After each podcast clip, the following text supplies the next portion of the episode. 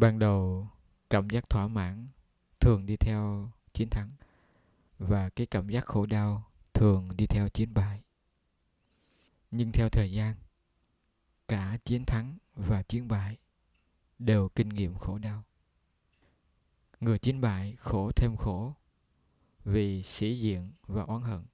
Người chiến thắng cũng khổ thêm khổ vì kiêu ngạo và lo lắng thù hận tâm tư sĩ diện và oán hận làm cho người chiến bại không thể sáng suốt và có hạnh phúc.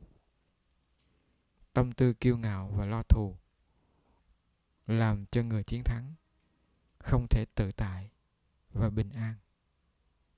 Đức phật thích ca nói, chiến thắng sinh thù oán, bại trận nếm khổ đau, ai từ bỏ thắng bại tịch tịnh, hưởng an lạc.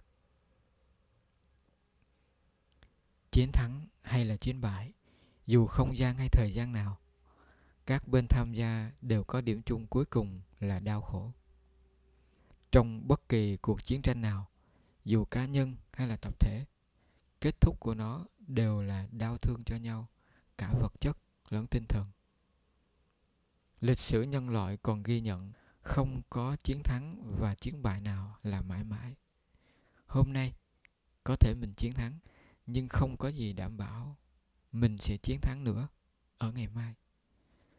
Trong chiến thắng đã có hạt mầm của chiến bại và ngược lại. Khổ đau sẽ tiếp nối khổ đau, cho dù thắng hay là bại. Một người sáng suốt, một người biết nội dung tâm tư chính là kết quả số phận.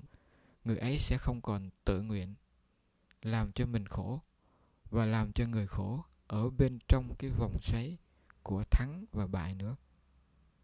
Người ấy sẽ học đứng ở bên trên mà không còn đứng ở bên trong. Người ấy sẽ chánh niệm nhất có thể đối với lời nói, hành vi và suy nghĩ của mình. Lời nói, hành vi và suy nghĩ nào làm cho mình khổ, làm cho người khổ và làm cho cả hai khổ. Người ấy nguyện từ bỏ.